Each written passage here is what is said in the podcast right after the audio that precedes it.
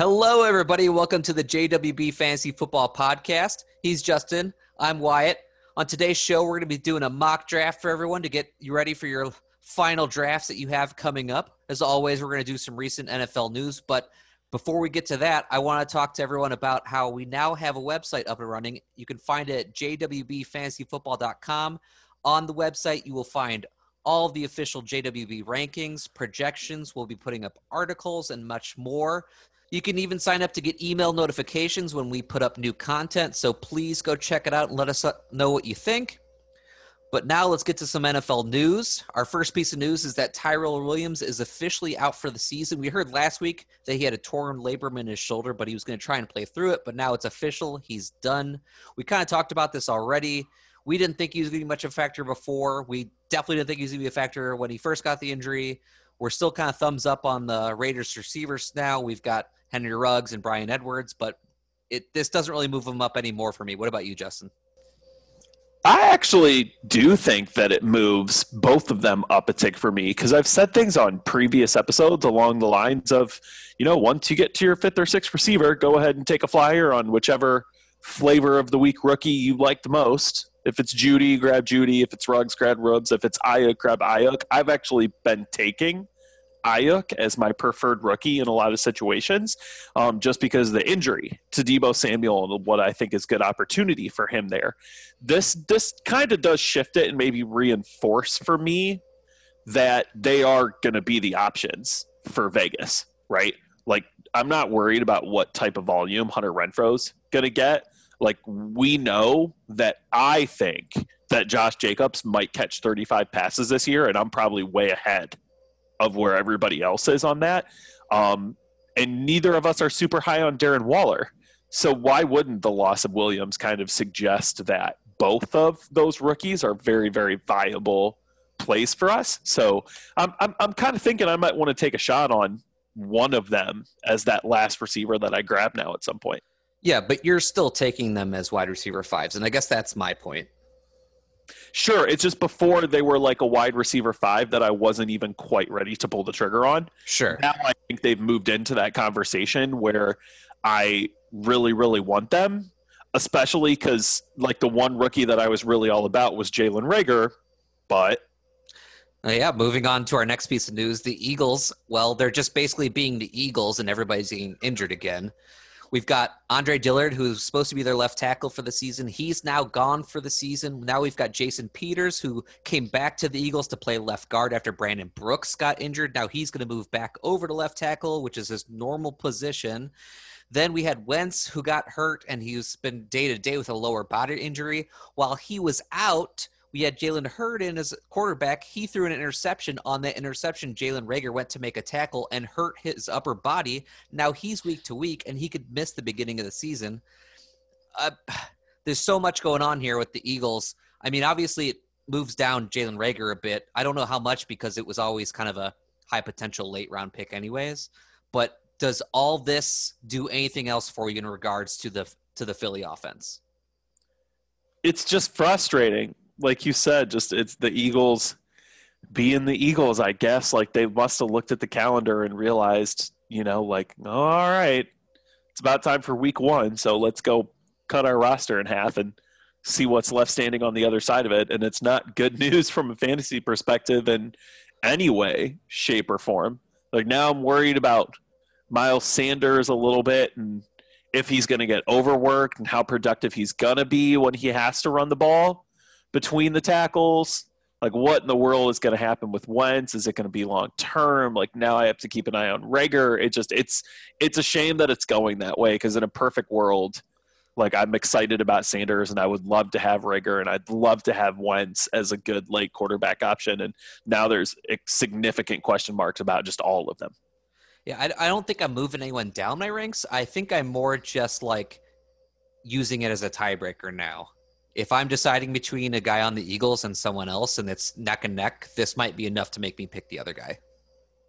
I, I agree with that. I think that's a good way to look at it. Our next piece of news is that Joe Mixon has signed a four year extension with the Bengals. I actually, you know, didn't realize that there was any sort of contract dispute until somewhat recently that it was coming out that Joe Mixon was missing time due to quote migraines, which I think everybody then kind of saw through is that he was trying to renegotiate uh, a contract, but it's now a done deal. Does this make you like Joe Mixon more than some other guys in such a season of uncertainty? Uh, it doesn't. I I had him behind the Nick Chubb, Aaron Jones tier. I had him behind Josh Jacobs. I'm not moving him ahead of any of those guys just because he's got an extension, and I'm not really dropping him further behind or out of a tie with people like Drake and Sanders because of this news. Um, I'm just very curious. I've I've had migraines throughout my life as well, so I, I guess I, I kind of want to take stock of what a four year contract extension does to those reoccurring migraines.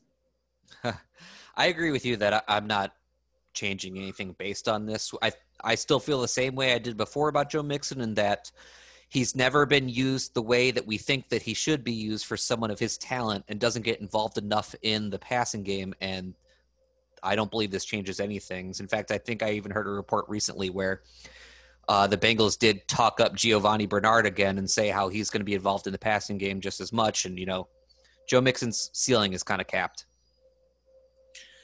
Yeah, I, I, agree. So, I mean, he is where he is in those rankings for a reason, which is a very decent and wonderful early to mid second round pick that you're hoping you could get even a little more out of than that. Moving on to another running back, we've got a lot of interesting news that has come out about Alvin Kamara very recently. First, it started where the report came out that he turned out he had three unexcused absences from practice. And then the rumor started flowing that it was contract related. Then today, we had a report come out where the Saints supposedly said that they would be okay with trading Alvin Kamara. Then we have Adam Schefter come out with a report saying that he talked talked to Alvin Kamara himself and Alvin Kamara's agent, and they had said that they never threatened to hold out and they had planned to be at practice tomorrow, and they've been in the building every day. And then Tom Pelissero comes out and reports that Kamara apparently missed practice due to an epidural shot in his back and was planning on being at practice tomorrow, and that the two sides were actually very close to an extension before all of this came out. I think at the end of this, it's kind of just all noise. Once everything has come out, I kind of just feel indifferent towards all of it. Though I will sl- will say that the epidural shot is somewhat concerning because that is a temporary fix for a pain that he's having. So it makes me wonder what's really happening. What do you think? That's very interesting about the shot in particular. I didn't realize that aspect of it till right now. Um, I think it's really bad. It seems like they're playing chicken. And anytime that I've been looking at a guy who's in that situation, it never seems to work out. So this this has given me a huge pause for concern here. So um, I think we can say pretty candidly that you and I had discussed, you know, Kamara as like option four or five after the big three of running backs there at the top of the draft, and now you and I in particular were looking at whether or not he even belonged in in the top eight, nine, ten after this particular news, uh, and that was prior to learning about the portion of this that was epidural shot related. So I think you really, really, really now have to question if you want to invest in Alvin Kamara as a first round pick. Ask yourself, what's your team going to look like if he doesn't play, or worse, if he plays every week and it's just ineffective? Um, I also think there's maybe a level of this that makes me skittish in a way that I am a prisoner of the moment and I like you have been talking about how much we were going to get out of Leonard Fournette because the Jaguars are just going to use and abuse him and then poof all of a sudden he's cut and now irrelevant.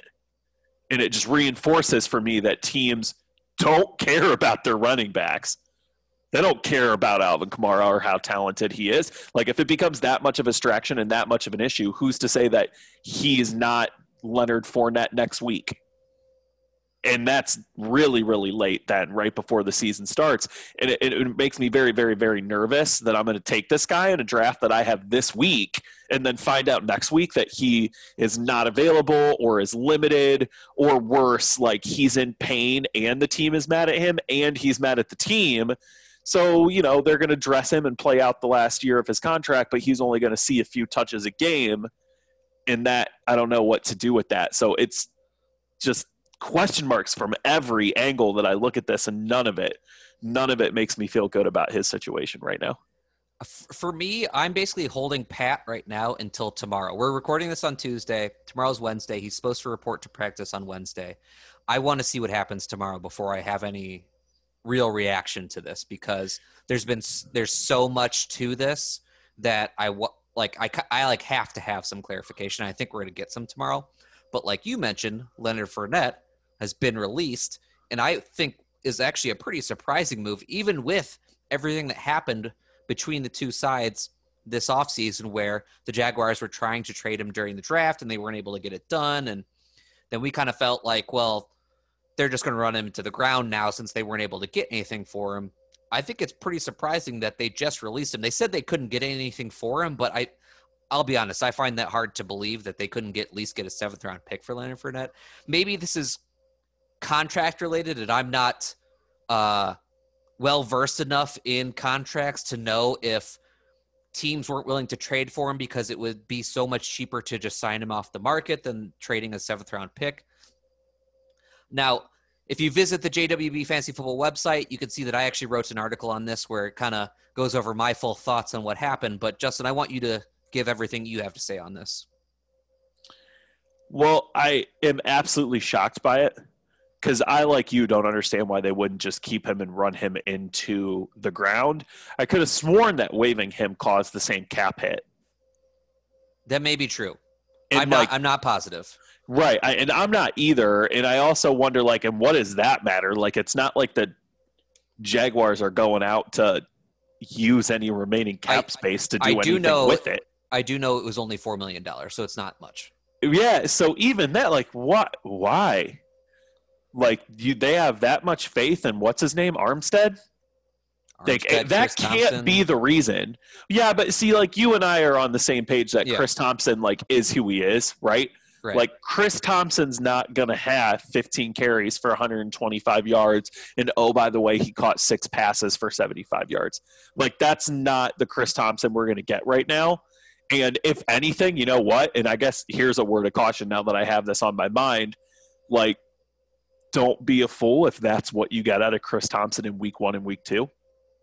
There's every chance right. that Chris Thompson has a very good week yeah. one, week He's two, and people start freaking out. Right. Like that Chris Thompson might be the guy this year where there's that one dude in every league that goes out with like the 100 fake dollars in his free right, agent right. auction budget and is like 58 bucks on Chris Thompson week one. I'm going to start him every week. And then by week three, he's on the shelf for the rest of the year, and you can't get any more free agents. So I, I think you and I both think Armstead is the more likely candidate to produce at a higher clip than what his draft value is because you're probably not going to have to invest much of anything to get Armstead, right?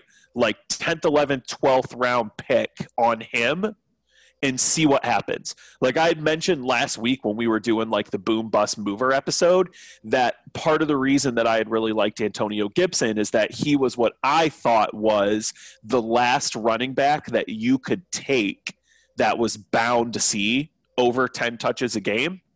I think Armstead now becomes that guy.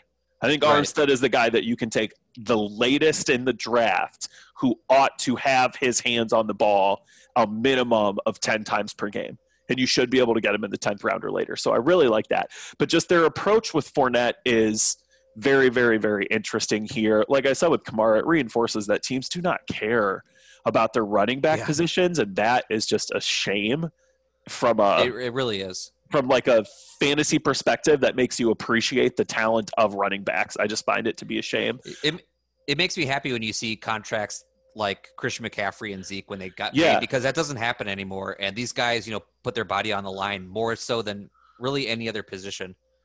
Yeah, and it's like the risk that they take on their bodies has negatively reflect, reflected how teams view their contractual situations, and that's a shame. Right. Um, so, quick lightning round then before we get into the mock draft. Who? Where's he going? I don't think there's a situation where there's any clarity if he goes there. I don't really? think there's a single team where he could go and you could be like, oh, this is this is what I think it's going to be like. I honestly think the best situation for him is the Bears because of the injury to Dave Montgomery, where you know oh, he's God. the guy to at least start out, and we don't know how bad things could be for Montgomery because it's a groin injury and those are easily uh, re-aggravated. The other interesting one is Kansas City. After they lost Damien Williams, Leonard Fournette would be a very good counterpoint to Clyde Edwards-Helaire and the last one I think is a good possibility is the Patriots.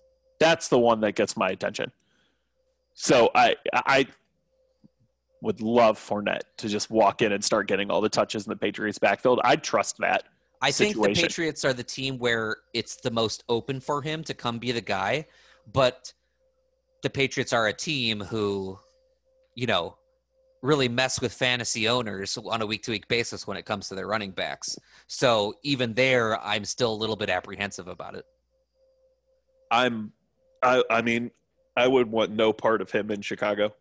That does make me really nervous that both he and Montgomery and then Cohen are all just going to become a wash. And we can't have that with as much talk as we put into Montgomery in the past month and a half.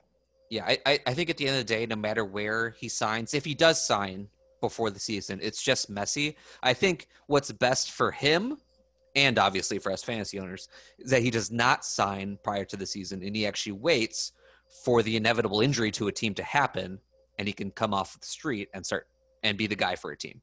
That's what I think is going to happen. Like the Marshawn Lynch situation. Sure. Yeah. Yeah. Moving on to our mock draft, we're going to do a PPR mock draft on Fantasy Pros. We're actually going to be each drafting this time. We're going to take two separate sides of the draft so we can get a different perspective. Justin's going to be picking at four. I'm going to be picking at 10. The draft has started. The first three, as usual, McCaffrey, Barkley, Elliott. Justin's on the clock. Yeah, I mean, this, I, I had every intention of starting out with Alvin Kamara, especially in a draft that's going to reward me with a point for every catch. But being as we're kind of and play it as it lies mode here with Alvin Kamara. I can't in good conscience take him for this draft. So uh, it, it, it would kind of line up really well then to look at a guy like Dalvin Cook, who's got his own question mark. Uh, maybe a guy like Derrick Henry, but as I have told you before, Wyatt, like I give Henry just a little bit of a knock in full PPR drafts, and that makes me a little nervous as well. So, are you um, thinking Michael Thomas? Yeah, I am. So I'm gonna take Michael Thomas here uh, because I view him as the most reliable, safe pick that I could get at number four. And I think it'll be very interesting to kind of give everybody a look at how much I am scrambling to right. fill in the running back position since I am about to eschew a running back picking fourth overall. So I'm going to be left with whatever that works out to. I think it's pick 16 or 17 on the back end, right? Um, where I'm going to have to try and make up for the fact that everybody else besides me is going to have some semblance of a reliable running back one, and I'm going to be piecing together a couple of two. So uh, I'll go Michael Thomas here.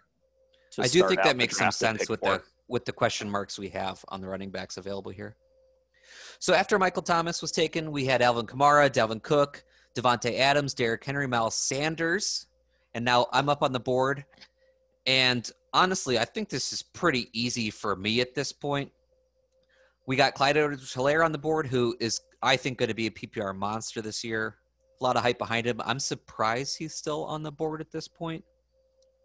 And then I'm going to stick with my guy, who I know is not seen as being someone you should take at this point in the draft.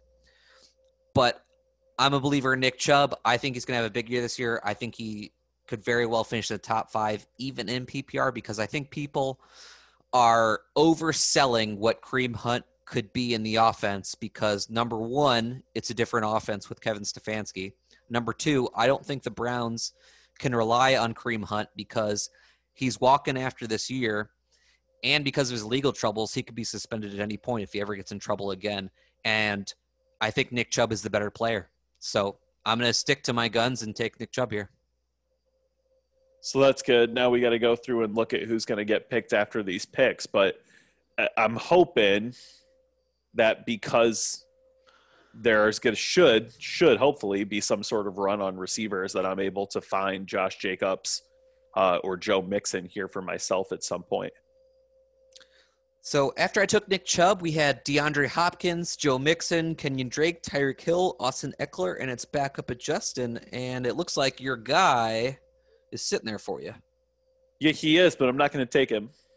What you going to do here?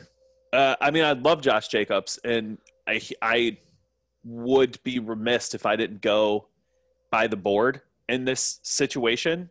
Um, so uh, we have Aaron Jones ahead of Josh Jacobs for a reason. Uh, and since I already have Michael Thomas on the board, there's no reason I can't take Aaron Jones. So uh, I'm going to go ahead and make that pick.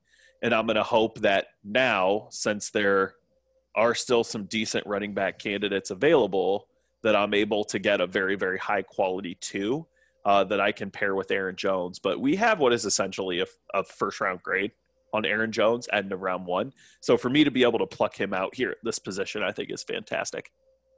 All right, Justin, why don't you tell me about the guys who went in between your two picks here? Sure. So after my pick of Aaron Jones, Josh Jacob goes. James Conner goes far earlier than anyone should ever take him in round two. And then Travis Kelce and Julio Jones go on the turn to the person who had picked first overall. So that's an interesting combination of Christian McCaffrey, Julio Jones, and Travis Kelce. It's pretty uh, good. Yeah, Kittle goes and then Mahomes goes, and I'm back up on the clock. So it, here, if I'm thinking quarterback, it would be Lamar Jackson. But in the early stages of the third round, when I have major questions at the running back position, I can't take a quarterback. Uh, both Kittle and Kelce are off the board, so I don't have to pay any attention at all to tight end at this point. Um, so for me, it just becomes a question of who is the best available player the answer to that is very, very clearly Chris Godwin at this point. Uh, in my opinion, Chris Godwin should have got picked a while ago, uh, maybe right after that Josh Jacobs pick, actually. Um, so James Conner, Travis Kelce should not be ahead of Chris Godwin. Uh, Julio Jones fell significantly, but I think he is easily the best player that is at this position.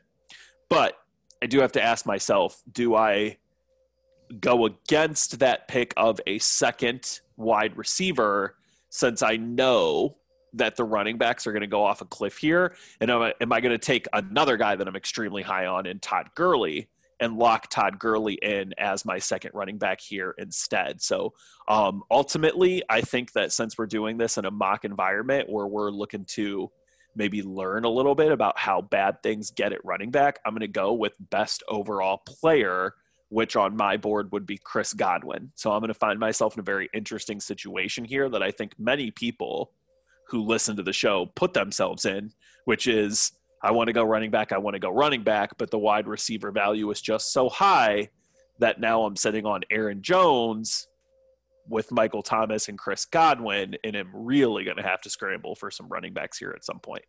Yeah, I think Chris Godwin at the 304 is just too high a value to pass up. I think you just have to take him and figure out what you do with your second running back. After you took Chris Godwin, we had DJ Moore, Lamar Jackson, Leonard Fournette, Kenny Golladay, Melvin Gordon. Uh, so I'm back on the clock at 310. This one's going to be pretty simple for me. I start off with two running backs. I'm going to move on to two wide receivers my number nine and number 10 wide receivers are on the board Mike Evans and Odell Beckham. I'm snatching them up, and I'm feeling really good about my start.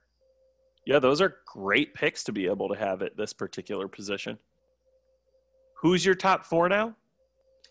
So now I'm looking at CEH, Nick Chubb, Mike Evans, and Odell Beckham. Okay. So after I took Odell Beckham, we had Allen Robinson, Robert Woods, Adam Thielen, Todd Gurley, Amari Cooper, you're back up on the clock, and I think you kind of lucked out a little bit that there was a heavy amount of wide receivers that went in between your two picks. There was a run on wide receivers. It's just a shame that ultimately what it what it did was was drop Todd Gurley, which is really the one that I was interested in getting at that position. So although I didn't really have a lot of faith that Todd Gurley was somehow going to come back to me at 407, the fact that he was there at 405 stings a bit. Um, right. So now, now we're in a situation that I have dreaded the whole time, which is I hate everyone. Uh, I do not like Chris Carson. I want no part of him because we're talking about a second running back. So the person that I'm about to take, I must play week in, week out. And I can't rely on that to be Chris Carson this year. Uh, it's even worse for Le'Veon Bell. Uh, David Johnson, I find to be intriguing here at this particular pick. If I'm forced to play a guy every single week, that's one that maybe I can stomach doing that with. Uh, Jonathan Taylor and Mark Ingram and Kareem Hunt are the next guys that are out there, and none of those guys are guys that I can rely on week to week. So the problem that we have here is that I have two great wide receivers, and that this is the point in the draft where I would now be snatching David Montgomery to make him my number two. The injury has kind of now prevented that. And in a normal draft, we would also not have let had we would not have had Leonard Fournette picked this high. So uh, you can almost say that another one of these running backs ought not be on the board for me right now. So again, we're in a really weird position where I could go David Johnson, but I don't necessarily love that. I'm not going to be overly confident with my team having David Johnson here. So I I really really really think that grabbing a flex wide receiver that I'm very, very, very happy with uh, would be wise here. I also think that this might be a great spot for Mark Andrews, where I would see extraordinary value out of getting him at 407. Um, just to pick your brain a little bit, I, I would say out of the wide receivers that are available, Juju, Cooper Kupp, Calvin Ridley, AJ Brown – um, Ridley's the guy that I believe I'm highest on at this point. I, I am as well. I, I would have a really hard time passing on Calvin Ridley at this point, I think, even though you're light on running back. I think if I'm in your position, I'm just continuing to take best value and figure out that second running back position later. If you start yeah. out, you know, with Michael Thomas, Chris Godwin, Calvin Ridley, I mean, my God, who's beating your receivers? Well, I mean, really nobody. And it's very, very interesting as well. I think that they'll just be loaded up on that division for better or for worse, huh? Right. I see on the JWB rankings Ridley is slotted in at 29 overall, which is quite a bit higher than Mark Andrews, who's back at 48. So I'm going to do it. I'm going to stick by the board and I'm going to really, really go against my own advice here, and I'm going to add Calvin Ridley. So, just as a recap, I have Aaron Jones. So, who knows what type of regression I'm going to see? I still have no second running back, but I will be sitting on Michael Thomas, Chris Godwin, and Calvin Ridley in a PPR draft. Yeah, you know, I think I think you're doing the right thing. All right, so let me give you a little rundown before I make my second pick here. Uh, after Ridley, it's Juju, then Cooper Kupp, then Chris Carson. Deshaun Watson comes off the board, first pick in the fifth round, then AJ Brown and Zach Ertz. So I'm still sitting on Mark Andrews here as an extremely good tight end option who I would be taking in the middle of the fifth round now, which I think is really, really, really interesting. The running back situation has now created what would be even more value for David Johnson so I actually think as much as I'd love to have Andrews and as much as I would love to have Dak Prescott, who I'm so high on this year, the fact that I am getting very nervous about my running back position is going to push me towards David Johnson here. Um, the good news is that whereas I may have not felt great about taking him in the fourth round, I am able to snatch him here in the fifth round. So the fact that I'm getting a guy that I was looking at uh, about a full round earlier – makes me feel good about the prospects of my team since I'm now going to get Aaron Jones to go with David Johnson, and I'm rocking every quality receiver in the uh, NFC South for my receiving corps. Yeah, so Mark Andrews went actually right after you picked, then DJ Chark, Dak Prescott, Darren Waller, Kyler Murray. Again, I'm pretty pumped here as Tyler Lockett has fallen down to me, who's my number 31 player overall. So I'm ecstatic to see him here to be able to put in my flex. My only issue is what am I going to do with my second pick from here? I'm not really sure which direction I want to go. Maybe I can take a quarterback. I'm a fan of Russell Wilson, though it's slightly earlier than I would like to take him. Le'Veon Bell is there, not in love. Basically, if I take a skill position, it's just a bench spot. I could go DK Metcalf, who I don't think will make it back to me, but I'm pretty high on. But I also just took Tyler Lockett, so I, I can't really go DK Metcalf. I could take David Montgomery since I no longer need him, and uh, I could let him sit on the bench for someone who we think pretty highly of. That's an interesting pick in this scenario. I think you're I'm right. Do, you're not committed to him at this point.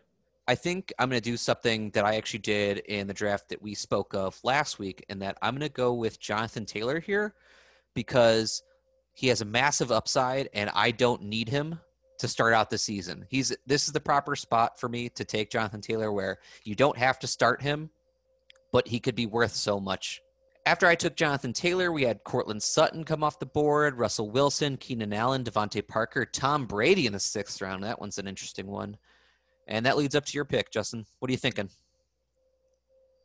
Well, I'm thinking that it would be nice to have another high value wide receiver who could become an injury and bye week fill in for the team that I have started with because I am very, very heavy on picking up a ton of points out of the wide receiver position to make me win games. So one thing I'd really like to do in this position is to get a fourth receiver. Um, because I do know that like my path to victory on this team is to accumulate a lot of points and a lot of receptions from my three receivers. So if I pick up an injury from one of those guys or during bye weeks, I need someone who can be a really good fill in. Now, whereas you could not take DK Metcalf because you had just taken Tyler Lockett, I'm not in that position.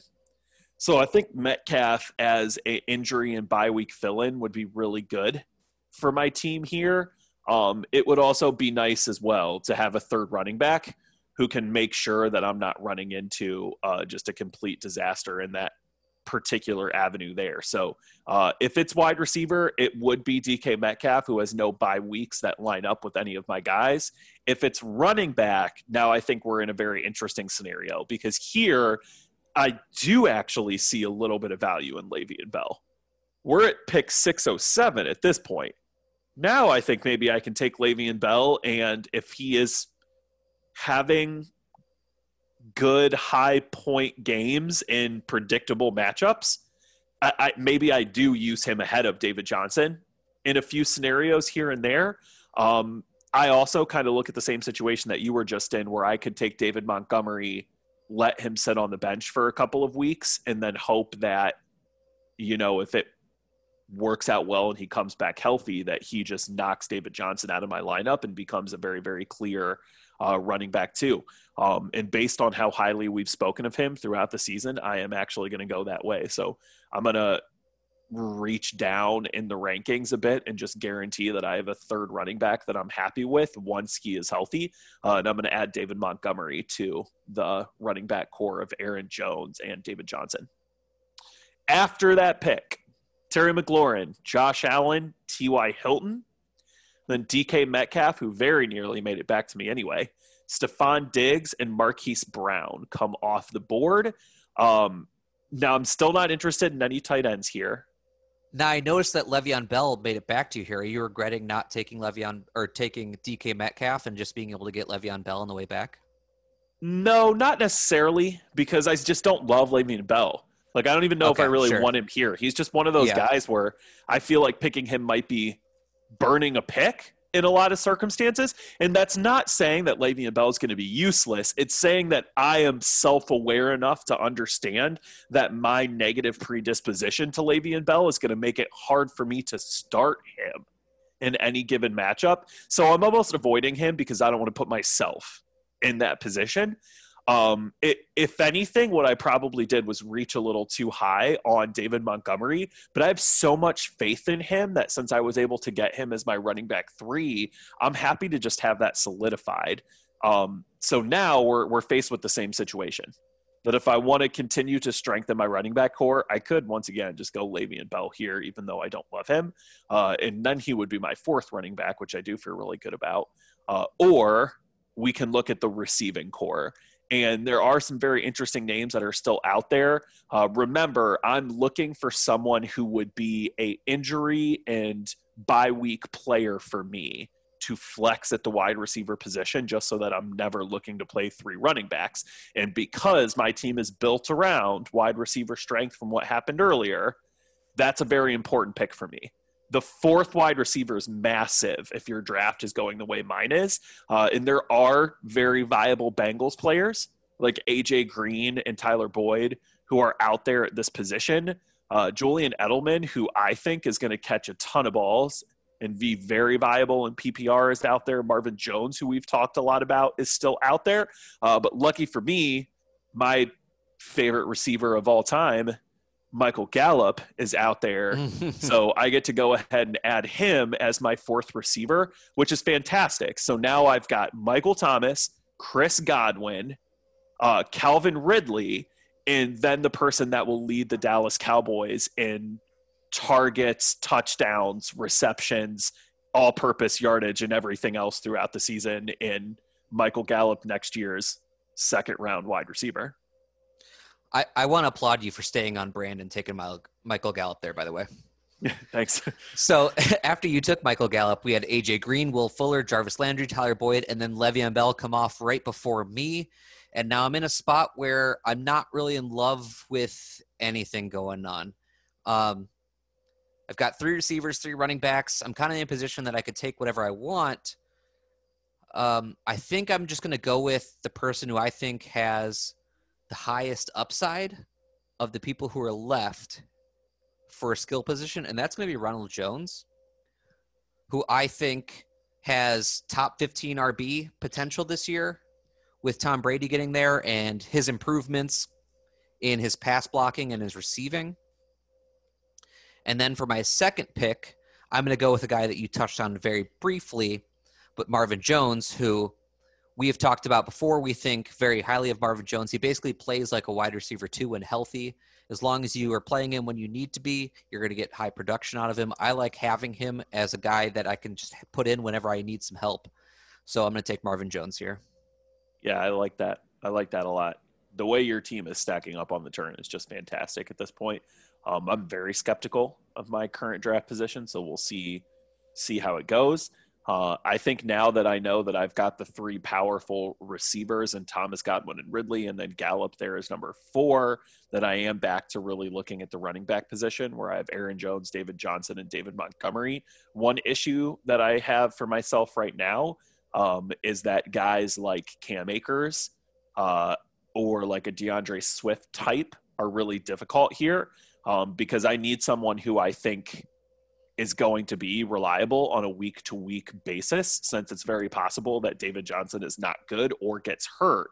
And since David Montgomery might not be available to me, I need someone who can step in and can be helpful now. So, uh, looking at some options that have now come off the board after you made your pick of Ronald Jones, who would have been perfect for me.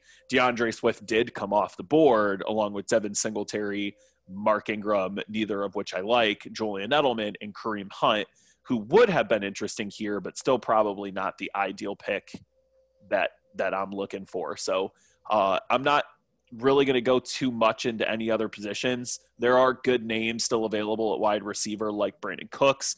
There's a ton of tight ends available. Evan Engram, Hunter Henry, Tyler Higbee. I'm not paying any attention to that position yet. Uh, and because the running backs are such a priority, I don't really want to start worrying about guys like Matt Ryan or Carson Wentz at quarterback either. So, um, honing in on that running back position could go Cam Akers. Don't love it. Could go James White. That is a guy who could give me some immediate production. Tarik Cohen is a kind of meh name. Jordan Howard as well. Um, so pretty easily, the one that stands out to me here is Raheem Mostert that is a guy that I think if I'm forced to play him over David Johnson on any given week, I do feel comfortable that he's going to provide me some points and provide me some value. Again, if Mostert can be very good in predictable situations, and I'm able to look at my team on Wednesday, Thursday, Friday, and say the Niners have a great matchup where Mostert should see points, there's a good chance I might want to play him over David Johnson anyway. So with the addition of Raheem Mostert, I now feel very good about my running back corps because I honestly think that David Montgomery, Raheem Mostert, and David Johnson are all low end running back twos. So instead of getting, you know, a real clear running back two to go with Aaron Jones, I actually kind of feel like I have a whole bunch of lower to mid tier twos You can kind that of I can piece together. Yeah. And that's where we're headed now. So I, I think that kind of fixed my my biggest issue. Um, and then I'm gonna have one more pick to make here at 904, now my ninth pick. Uh, so after I make my selection, Tarik Cohen, Cam Akers, James White come off the board, Kerryon Johnson, Brandin Cooks, and Sterling Shepard come out. So I still don't want to pull the trigger on tight end because no one else has. So there's so many guys who are all almost the exact same guy to me that it's not worth it to start looking there. The quarterback situation is still essentially the same. If I was in love with Matt Ryan, this would be the spot to take him, but I'm not. So I'm okay to just sit back and let that continue uh, to develop. So I'm still just continuing to look for skill position depth, which is my my favorite thing. Um, if I'm looking to go running back here, I have to consider Jordan Howard. I have to consider Philip Lindsay. Uh, I actually like J.K. Dobbins more than I like those guys, just because now with the addition of Mostert, an every week value kind of guy, I could take someone like J.K. Dobbins and just hope that he hits his ceiling and becomes a running back one for me. Um, so if I'm going to go running back, that's absolutely where I'm headed. As far as wide receiver goes, we're now starting to hit this point of the wide receiver draft where I don't really like anybody. I'm not big on Jamison Crowder, Christian Kirk, Diontae Johnson, or John Brown. I like Anthony Miller, but I don't love Anthony Miller. I like Emmanuel Sanders. I don't love him. I think that Deebo Samuel is very interesting here because once he comes back, he could be an excellent play. Uh, but I know from enough studying this year that the depth of wide receivers, even after all the guys that I mentioned, is absolutely fantastic. Uh, so we are in a position here where I think grabbing J.K. Dobbins because of what could be a very explosive ceiling is is the way that I want to go. I like the the pick at J.K. Dobbins a lot. I think you know high upside here is what you want at this point in the draft. After you take Dobbins, we see Jamison Crowder, Deebo Samuel, Diontae Johnson, Christian Kirk, John Brown all go off the board. Now I'm on the clock at the 9 10 turn. I'm considering shoring up my lineup with a QB and a tight end here, but I'm seeing some good value at the skill positions that I think I'm going to stick to. The way that QBs and tight ends have fallen, the way we hope and expect them to, I think I can continue to wait there. So what I'm actually going to do is I'm going to go with two real high upside guys that I don't need at all. I've got four wide receivers, four running backs that I feel great about. So what I'm going to do is I'm going to take Mecole Hardman and Antonio Gibson, who are two guys that I think have extremely high ceilings for this year that I don't need right now, but could turn into something great for me. Yeah, I'm totally with you. I think those are excellent picks there instead of forcing yourself to fill out your starting lineup. That's one of the things that I dislike the most that people do, that they just hit the point where they're like, well, I have to get a quarterback and tight end. So I applaud you for adding guys that I think at some point throughout the year are going to be playable assets for you. Yeah, so after I took Antonio Gibson, we see Philip Lindsay, Matt Breida, Jordan Howard, Evan Engram, and Latavius Murray go off the board. What are you thinking at this point, Justin? Yeah, so I think looking at the current layout, right, I feel good about the running back position. Aaron Jones, David Johnson, Montgomery is going to sit on my bench to get healthy. J.K. Dobbins is behind him, and then Raheem Mostert is there to be used right away as well. Michael Thomas, Chris Godwin, Calvin Ridley, I'm looking to play every single week. Michael Gallup is there as a fill in. I can afford to take one more running back and one more wide receiver on this team. But there are a lot of guys later at both positions that I don't think I need to make a move on right now. So here, for the first time, is where I see value in the quarterback and tight end positions. There are so many tight ends that are out there at this point that I can't really differentiate one from another unless I want to call a shot on Higbee, and I'm not ready to do that. The quarterback pool, however, still has Matt Ryan in it, and I'm happy to add him to this particular team because I have Calvin Ridley. So I'm going to put myself in the position to where Ridley's touchdowns will double up with the Matt Ryan uh, Calvin Ridley combo. I think that makes a lot of sense. Yeah. So after Matt Ryan, we've got Marlon Mack, Tevin Coleman, Emmanuel Sanders, Matt Stafford, Carson Wentz, and then the San Francisco defense comes off the board.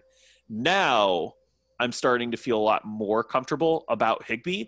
and part of the reason for that is because I know that tight ends have been so lacking in this particular draft that I can take Higbee here, feel good about it. And if I still want to grab Gronk or Jonnu Smith later to make them a viable number two, I can easily do that. So because I think that Higbee might really just burst onto the scene as something special this year, something you and I have alluded to in a lot of other episodes, I'm going to go ahead and put Higby on this roster as well. Yeah, I think that makes a lot of sense. After you took Tyler Higbee, we saw Drew Brees, Ke'Shawn Vaughn, Hayden Hurst, Aaron Rodgers, Jack Doyle go off the board. Unfortunately, you know, I I decided to wait to take QB and tight end to this point, and of course, we see a good amount of each of those positions go off the board. So now I'm looking to see who I'm going to take here. Luckily, tight end wise, we still have some great picks available.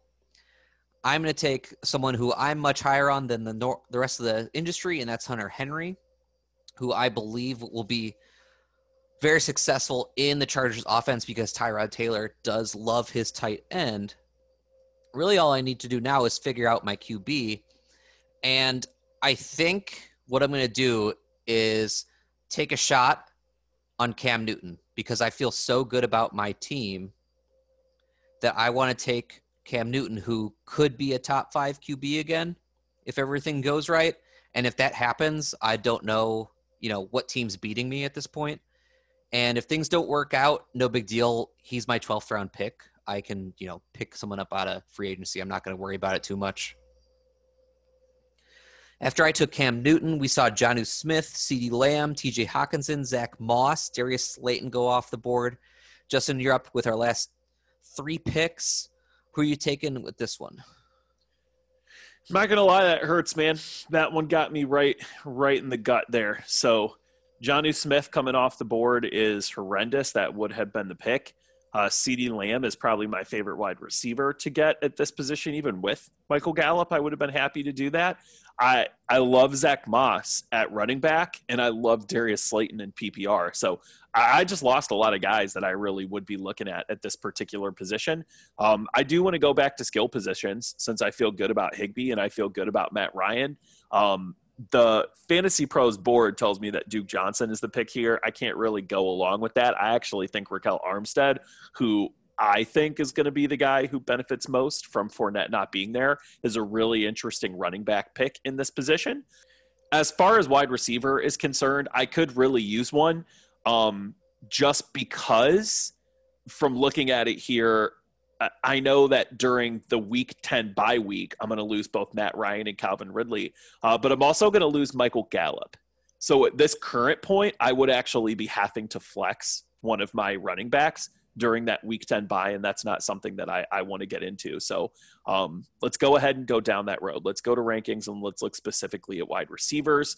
Uh, Anthony Miller, I, I do like a lot in this particular position, but I'd like to maybe grab someone who could just burst onto the scene with a massive, massive ceiling. Um, and I know that there's a ton of talk about that being Jeudy. I know that Ruggs, especially after what I said with Tyrell Williams earlier, is viable. Jalen Reagor, despite his injury, is a good pick at this position. But I'm going to grab Justin Jefferson here because I think that just the way that I expect that Minnesota offense to function – that Jefferson has a very, very good chance in PPR drafts to come in and catch a lot of balls and potentially see some red zone targets as well when defenses are, are looking to lock down Thielen.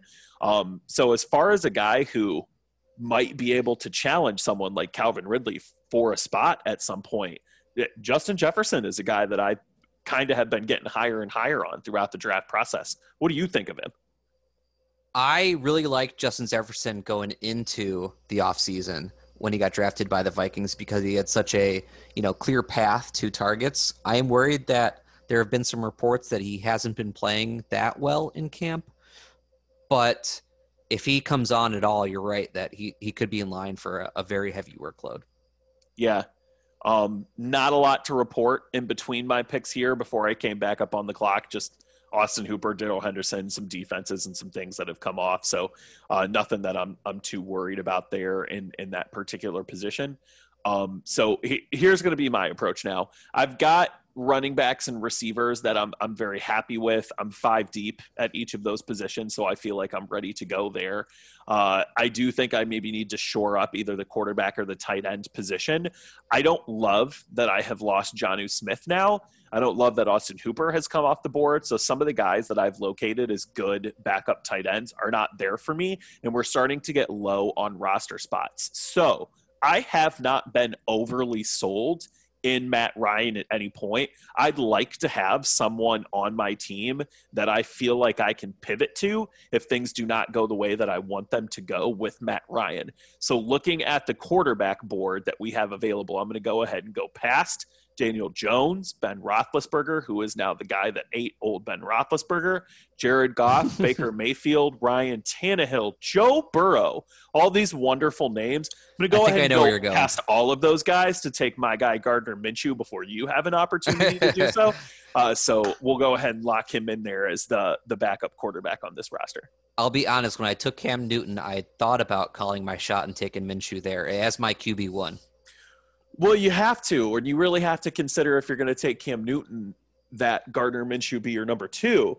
Um, now, I will say, as you're starting to come back up on the clock here, that I do think getting a second quarterback is a very good option for you. But if I am drafting Cam Newton as early as you did, I'm probably looking for a very safe option like a Ryan Tannehill. You're right that I was looking for another quarterback here because uh, Cam Newton is a risk. I do want to say real quick about Gardner Minshew. Something we didn't even talk about when we talked about Leonard Fournette earlier is that what if this means the Jags throw the ball even more than we are planning? I know. Well, I think they have to. Right. Gardner Minshew may end up being like the Jameis Winston of this year, except probably better because he doesn't need eye surgery like Jameis Winston did. So now, like you said, I'm looking for another QB, and I think you you know you kind of pegged my pick for me, and that's someone that we like a little bit more than everyone else that we think is a pretty safe QB on a week to week basis, and that's Ryan Tannehill. So I'm going to go ahead and lock that one in, and then try and decide what I'm going to do with this last pick of mine. We're doing 14 rounds. We're not doing kickers and defenses, really, because those picks don't matter so much. We wanted to go through and see how this was going to look for all the other positions. So I feel really good about who I have at my skill positions. I short up QB so that I made sure I have somebody on a week to week basis. I think I want to take another tight end to shore that up as well, just in case Hunter Henry doesn't work out this year or if maybe he injury bug creeps back up.